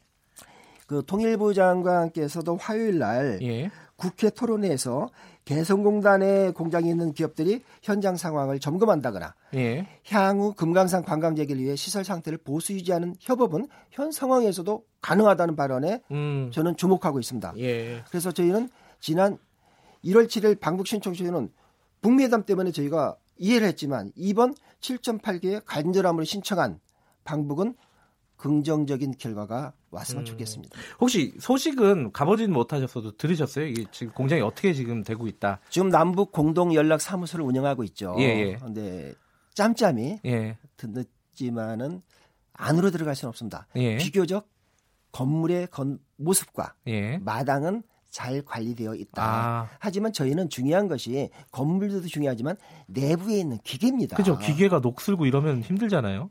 그 개성공단이란 지역이 해주 바닷가하고 가까워서 예, 예. 이 해풍이 붑니다. 예. 이 평상시에도 습도가 높은 데다가 이 염분기가 살짝 있단 말이에요. 음. 기계에는 치명적인 거죠. 예. 3년이 넘도록 그 통풍도 안 됐다는 겁니다. 걱정 많으시겠어요. 이 중소기업 하시는 무너지죠. 분들은 이 기계를 이렇게 어, 기름칠하고 이런 게 뭐 진짜 자식 돌보듯이 하시더라고요 보니까. 뭐 거기서 모든 것이 나오는 거니까. 예. 그 트럼프 대통령한테도 편지 보내셨다고요? 어떤 아... 편지 보내신 거예요? 사실 3월 4일 개성공단 비대위 회의를 예. 있었습니다. 거기에서 내 아이디어 차원에서 내 거론을 했던 사항이고요. 예. 아직 구체적인 진행 사항은 없습니다. 아, 아직 안 쓰셨군요. 예, 예. 다만 예. 이 한반도 비핵화를 이루려면 예. 개성공단 재가동, 예. 금강산 관광 재개가 예. 촉진제 역할을 하지 않겠는가 하는 내용으로 호소하자는 토론이 있었습니다. 예, 저는 근데 긍정적으로 생각하면은 시간이 걸려도 되긴 될 거다. 물론 입주했던 그 업체분들께서는 시간이 제일 중요한 거긴 네. 하겠지만은 어쨌든 되긴 될 거다. 될 때 과거의 개성공단이 아까 말씀하셨듯이 여러 가지 이점과 장점이 있지만 네. 만약에 된다면은 더 큰 어떤 이점과 장점을 누리기 위해서는 어떤 것들이 조금 더 보강됐으면 좋겠다. 개성공단 지원이라든가 이런 부분이 있으면 한 말씀만 하고 마무리하죠. 예, 예. 이 개성공단은 경제 특구입니다. 예. 그러나 2008년 박광자 사건 이후로 항상 정치적인 이슈에 말려 왔었습니다. 네. 2013년 8월 14일 남북 하위문에서도 어떠한 경우에도 정세의 영향을 받음이 없이 공단의 정상적 운영을 보장한다고 하였습니다. 네. 그러나 이를 합의한 전 대통령께서도 스스로가 초법적이고 일방적인 구도 지시로 개성공단을 폐쇄하였습니다. 네. 우리가 원하는 가장 큰 요점은 기본적으로 법 절차를 무시하는 개성공단 폐쇄의 재발 방지와 네. 투자 자산 보장이 기본되어야 한다고 생각합니다. 예. 그리고 개성공단이 세계적으로 경쟁력 있는 국제적인 공단이 될 수 있도록 네. 외국 자본도 들어오고 수출 금지 조항도 풀려서 경제 발전과 일자리 창출에 기여할 수 있는 발전이 되길 알겠습니다. 간절히 희망합니다. 대표님 말씀을 준비해 오셨군요. 이게 이번에 개성공단이 이제 새로 열리게 된다면은 네네. 근데 기존에 있던 업체들 말고 들어가려고 하는 업체들 굉장히 많지 않겠습니까? 그죠? 희망 업체들?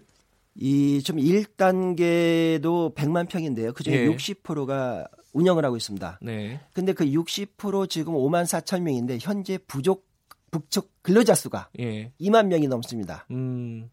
그러면 이 1단계 100% 100만 평만 다 가동을 하더라도 네. 약 3, 4만 명의 북측 근로자가 부족한 상태입니다. 그래서 네.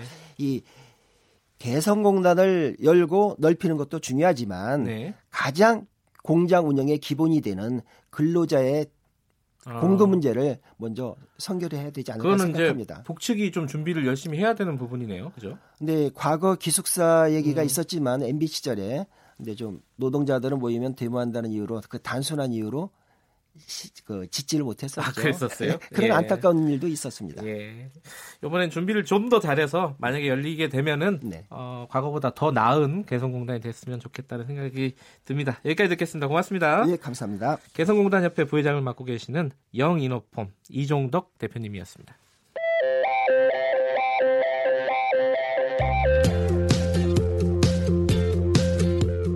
오늘 하루 이슈의 중심 김경래의 최강 시사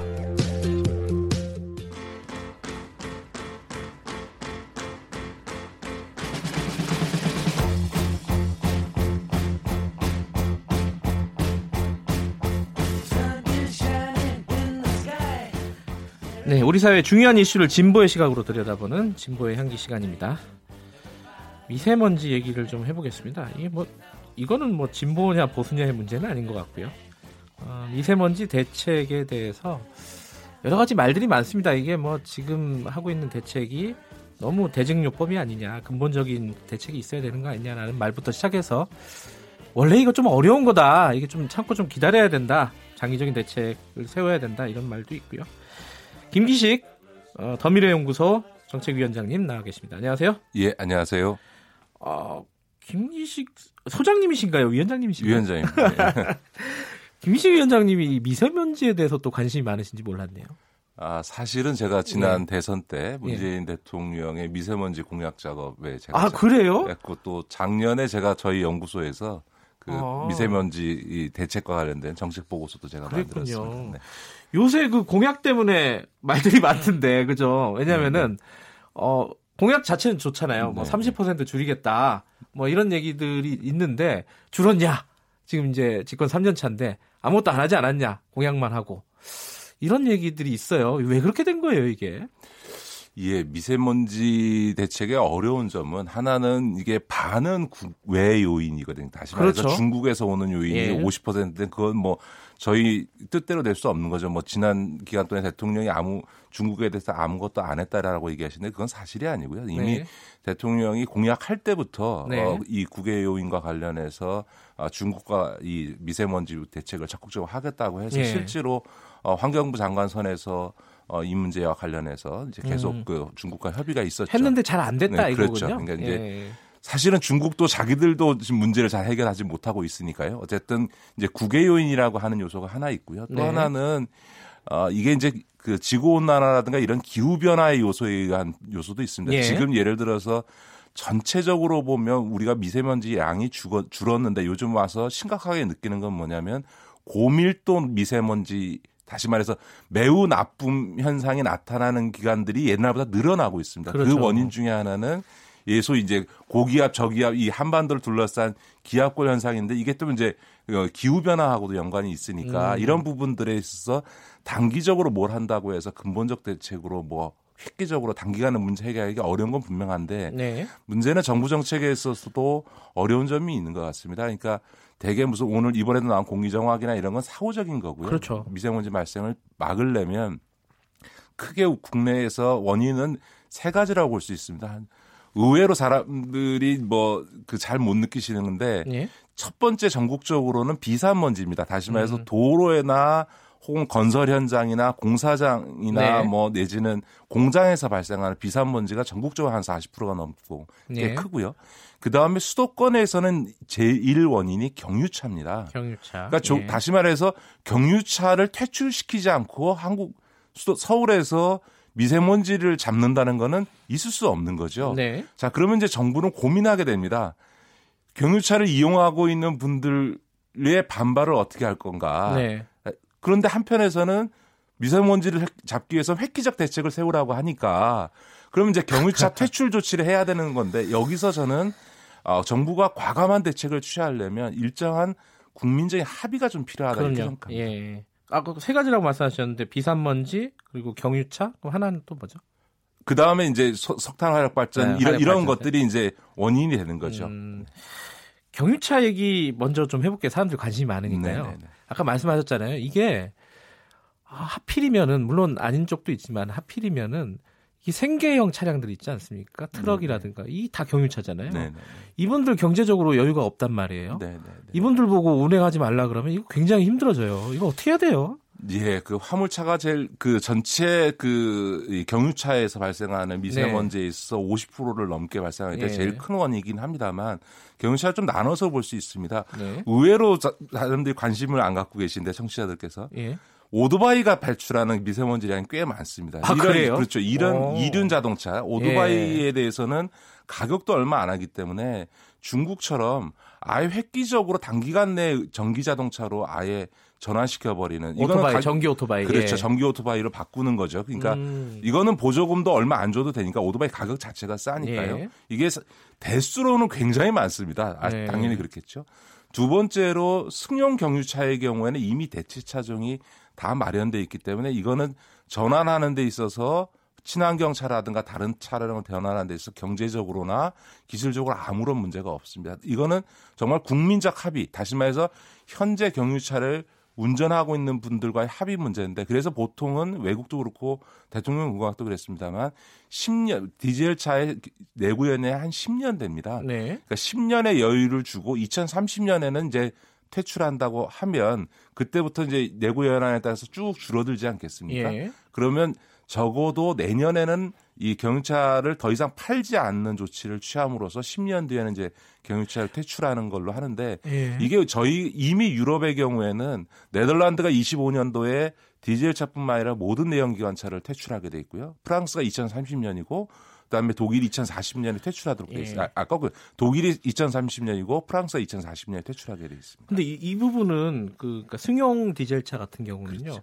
뭐 너무 디테일한 얘기는 오늘 뭐 시간 관계상 못 하겠지만 예컨대 지금 이제 신차 출시하고 이런 부분들도 디젤차가 굉장히 많아요. 우리나라 브랜드들도요.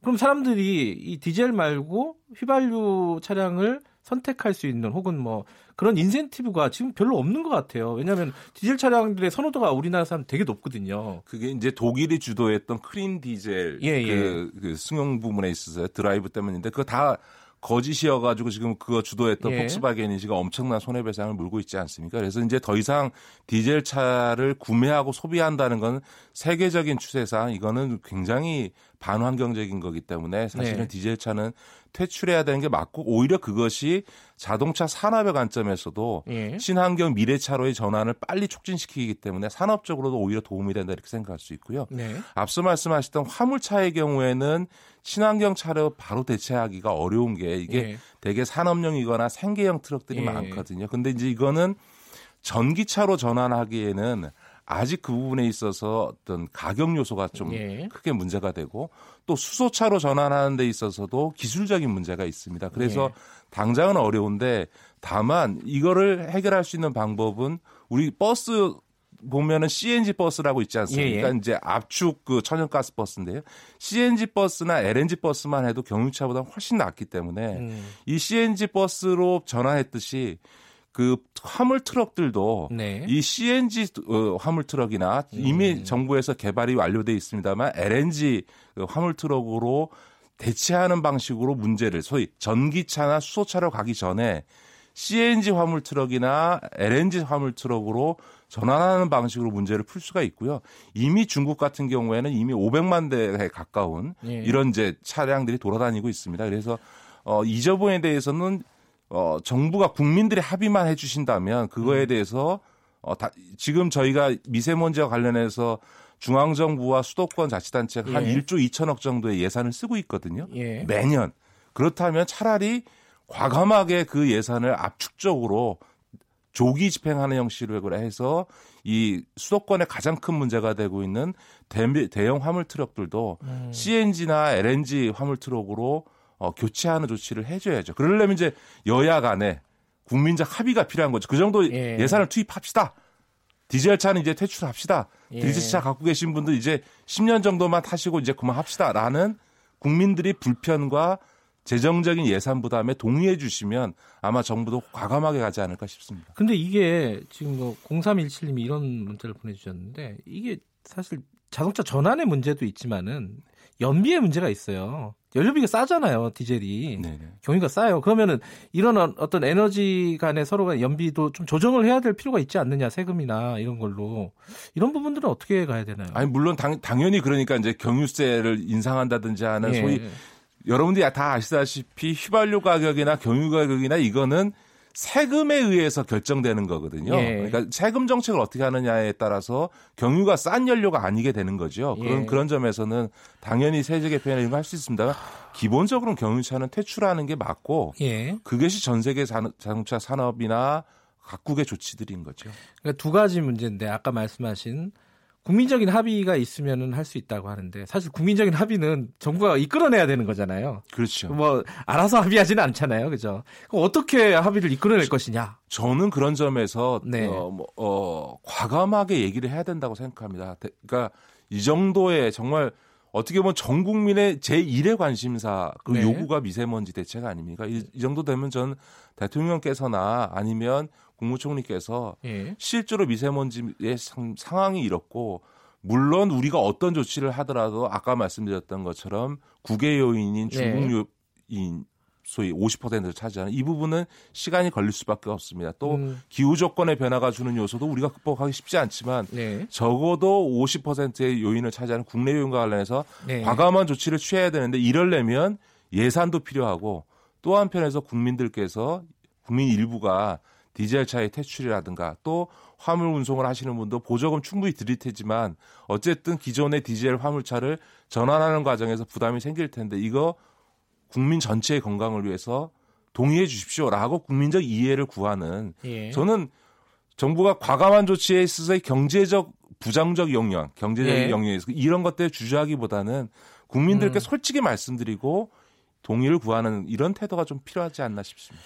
근데 이거는 좀 약간 지역적인 문제일 수도 있는데 지금 최근 보면 디젤차 그러니까 화물차 같은 경우에 이 저감 장치를 다는 걸 보조금을 주잖아요. 네, 네, 그렇습니다. 근데 그 예산이 제대로 안 돼 가지고 줄이 이제 10만 대가 넘게 서 있대요. 네. 그러니까 지금 1년에 지금 만 대밖에 못, 해, 못 한다는데 네, 네. 이거 이런 정책은 뭐 굉장히 방향이야 좋을지 모르겠는데 제대로 준비를 안 해놓고 있다는 거예요, 정부가. 예, 그건 약간 좀 과장돼 있고요. 이제 예. 노후 경유차에 대해서는 저감장치 설치가 의무화돼 있고 그, 예. 그에 들어간 비용을 정부가 계속 예. 보조하고 있고 그 점과 관련해서는 이미 문재인 정부 들어갔어서 예산이 뭐 계속 뭐 3, 40%씩 증가하고 있기 때문에 네. 예산 부족으로 인한 문제는 아닌데 예. 그게 다 어, 사후적인 거고요. 더구나 아, 노후 경유차에만 이렇게 예. 집중돼 있다 보니까 지금은 그 정도의 대책만 갖고는 곤란하다. 네. 지금 국민들의 요구도 아 이게 제일 중요하니까 내 비용 내서라도 할 테니 예. 좀 해달라는 거 아닙니까? 그럼 좀 조금 더 정부가 과감한 적극적 발상을 음. 할 필요는 있다 이렇게 봅니다. 오늘 말씀하신 것 중에 가장 큰 화두는 과감해야 된다. 지금 상황은 그렇죠. 예. 저는 국민적 합의 음. 기반이 음. 생겨 있다고 생각합니다 이미. 예. 네. 그 쟁점이 이거는 어, 좀 정치적인 쟁점으로 좀 끌고 가는 경향이 좀 있긴 한데 네. 이게 좀 사람들이 궁금해하는 부분이에요. 에너지 정책하고 연결이 되지 않습니까? 네. 탈원전과 이 지금 미세먼지 대책 관련해 가지고 지금 어, 문재인 정부가 추진하고 있는 급격한 탈원전 정책 때문에 미세먼지가 앞으로도 계속 문제가 더 어, 증가할 것이다. 더 어려워질 것이다라고 주장하는 쪽들이 있습니다 분명히 이 부분은 어떻게 생각을 해야 됩니까 이거? 예, 어, 한국당 황교안 대표가 그 네. 탈원전 정책으로 화력 발전이 늘어나서 지금 미세먼지가 네. 심각하다라는 네. 얘기를 하셨는데 그 제가 요즘은 정치적 비판을 잘 안 합니다만 사실은 화력 발전을 늘린 거는 황교안 대표가 박근혜 정부 시절에 총리 하실 때 그 화력 발전 비중을 오히려 늘려잡는 계획을 세웠다가 네. 그 문재인 정부가 들어서고 나서 화력 발전을 축소하겠다고 해서 그 허가 났던 화력 발전소 계획을 추, 취소하면서까지 지금 화력 발전 비중을 네. 줄이고 있는 상태이기 때문에 문, 그 화력 발전 비중을 늘린 건 황교안 대표 본인이지 예. 이, 그 문재인 대통령 오히려 그 줄여가고 있는 거고요. 예. 탈원전이 아니고 지금 에너지 정책을 전환하고 있는데 원전의 발전 비중은 줄어들지 않고 있습니다. 오히려- 아직까지는요? 아, 그럼 예. 지금 이제 그 노후화된 원전 일부를 지금 폐쇄했습니다만 그 수- 수명이 끝나서 네. 지금 신규로 지어지는 원전이 기존 노후 원전에 비해서 두 배, 세 배의 발전 용량을 갖고 있기 때문에 네. 앞으로 상당 기간 저희가 한 1, 20년, 20년 정도는 오히려 원전의 발전 비중, 발전 양 자체는 네. 줄어들지 않습니다. 그러니까 다시 말해서 에너지 정책을 전환하는 것으로 인해서 화력 발전이 늘어날 것이다 혹은 늘어나고 있다라는 거는 명백히 가짜 뉴스이고요. 오히려 지금은 친환경 중심으로 에너지 정책을 전환해 가고 있으니까 지금 이 에너지 정책 전환이 미세먼지의 네. 악화에 영향을 미친다라는 것은 명백한 허위 사실이죠. 사실 이 부분은 그 에너지 정책과 관련된 얘기는 쟁점들이 좀 많이 있어가지고 따로 한번 좀 얘기를 나눠보고 싶은 부분도 있고요. 아까 이제 말씀하신 과감한 정책이 필요한 상황이다. 근데 네. 과감한 정책도 필요하지만 우리가 일상생활에서도 좀 실천해야 될 것들이 있지 않겠습니까? 네, 네. 뭐 시간이 없어서 말씀을 못 듣겠네요. 근데 지금 디젤 차를 사는 거는 좀 어, 어리석은 행동이다 이렇게 볼 수 있겠네요. 그렇죠. 저는 뭐 네. 어, 떤 경우에도 디젤 차는 결국은 전 세계 트렌드상 음. 디젤 차가 퇴출되고 있기 때문에 예. 자동차 회사들이 그 더 이상. 생산하지 않는 상황으로 갈 거라고 생각합니다. 디젤차 혹시 살 계획을 갖고 계신 분들 한번 생각해 보시기 바라겠습니다. 오늘 여기까지 듣겠습니다. 고맙습니다. 네, 고맙습니다. 진보양기 김기식 더미래연구소 정책위원장이었습니다. 김경래 최강 시사 오늘은 여기까지 하고요. 저는 뉴스타파 기자 김경래였습니다. 내일 아침 7시 25분 다시 돌아오겠습니다.